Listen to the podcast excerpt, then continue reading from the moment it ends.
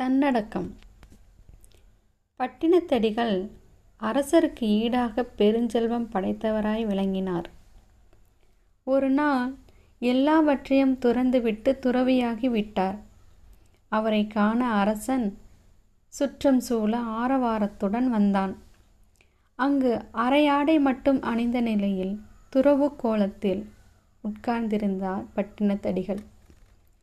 அவர் வணங்கிய அரசன் எமக்கு இணையாக செல்வம் படைத்திருந்த நீங்கள் இன்று கண்ட பயன் என்ன?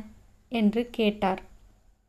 அதற்கு பட்டினத்தடிகள் நீர் நிற்க நான் இருக்க இந்த சிறப்பு ஒன்று போதாதா என்று பதில் அளித்தார்.